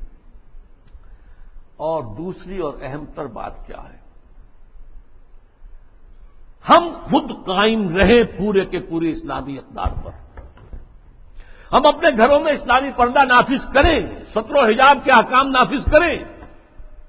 یہ تو ہم کر سکتے ہیں۔ ابھی ہمارے ملک میں مصطفیٰ کمال پیدا نہیں ہوا۔ ٹھیک ہے، ایک شخص نے اس کو مشرف صاحب نے آئیڈیل قرار دیا۔ لیکن ابھی کسی نے پردہ جو ہے، اس کو لازمن منسوخ نہیں کیا، جیسا کہ ترکی میں ہو گیا تھا۔ لیکن یہ کہ اگر ہم نے کیا ہے تو خود کیا ہے۔ مغربی تہذیب کو خود اپنے سینے سے لگایا۔ شری پردہ نافذ کرو۔ اور اسلامی تہذیب کے ساتھ چمٹ جاؤ تبسک کرو۔ چاہے تم اجنبی ہو جاؤ، چاہے تمہیں دقیانوسی کہا جائے۔ چاہے تم پر پھپتیاں کسی جائیں کہ اگلے وقتوں کے ہے، یہ لوگ انہیں کچھ نہ کہو۔ یہ فنڈامنٹلسٹ ہیں۔ یہ تاریخ خیال لوگ ہیں۔ یہ رجت پسند قسم کے لوگ ہیں۔ یہ قدامت پرست لوگ ہیں۔ یہ کٹھ ملا ہیں۔ جو چاہے کہہ دے دنیا، لیکن برداشت کرو۔ کھڑے ہو جاؤ۔ وہی حدیث اسی پر میں اپنی بات ختم کروں گا جو میں نے سنائی تھی۔ بدا الاسلام و غریبن وہ سیدوں کا ماں بتا آج اسلام کے غربت کا سب سے بڑا دور آ چکا۔ پہلے ریاستی اور سیاسی سطح کے اوپر آیا تھا، پھر معاشی سطح کے اوپر آیا۔ پھر اب جو ہے تہذیبی سطح پر، سماجی سطح پر آئلی قوانین پر ستر و حجاب کے احکام پر، عصمت و عفت کی اقدار پر۔ شرم و حیا کے اقدار پر یہ جو حملہ ہے، یہ غرب بدا الاسلام و غریبن و سعود و کما بدا، یہ اپنی انتہا کو پہنچ گیا۔ فتوب المربا تو ان لوگوں کے لیے تہنیت ہے، مبارکباد ہے، جو اسلام کی اس غربت اور اجنبیت کے دور میں خود غریب بن جائیں، اجنبی بن جائیں، تانے سنیں، لیکن کھڑے رہیں، اسلام کو اور اسلامی اقدار کو سینے سے لگائے رکھیں، چمٹے رہیں۔ وہ لوگ ہیں جن کے لیے مبارکباد ہے، تہنیت ہے، بشارتیں ہیں۔ اللہ تعالیٰ مجھے اور آپ کو اس میں یار پر پورا اترنے کی توفیق عطا فرمائے۔ الحمد للہ ہدانا لہٰذا وما کن اللہ۔ جو بھی اللہ نے ہمیں ہدایت اپنی کتاب اور اپنے رسول کی سنت کے ذریعے سے عطا کی ہے، اس پر قلب کی گہرائیوں سے شکریہ ادا کیجیے الحمد للہ ہدانا لہٰذا وما کن تدی الحدان اللہ. ربنا لا تزغ قلوبنا بعد اذ هديتنا وهب لنا من لدنك رحمه اے اللہ تو نے ہدایت جو عطا فرمائی تھی امت مسلمہ کو، اب اس کے بعد اس کے دل کج نہ ہونے دے۔ اے اللہ اپنی حفاظت میں رکھ امت کو۔ اب اس کی بچی کچی اقدار کے خلاف بھی جو سیلاب آ رہا ہے، اے اللہ ہمیں توفیق دے کہ اس کے مقابلے کے اندر کھڑے ہو جائیں ربنا لا تزغ قلوبنا بعد اذ هديتنا وهب لنا من لدنك رحمه انك انت الوهاب. اللهم اغفر لنا ولآبائنا ولأمهاتنا ولجميع المؤمنين والمؤمنات والمسلمين والمسلمات. الأحياء منهم والأموات إنك سميع مجيب الدعوات. اللهم اشف مرضانا، اللهم اشف مرضانا، اللهم اشف مرضانا. اللهم حبب إلينا الإيمان وزينه في قلوبنا. وكره إلينا الكفر والفسوق والعصيان وصلی اللہ تعالی علی خیر خلقه محمد وبارک وسلم تسلیما کثیرا کثیرا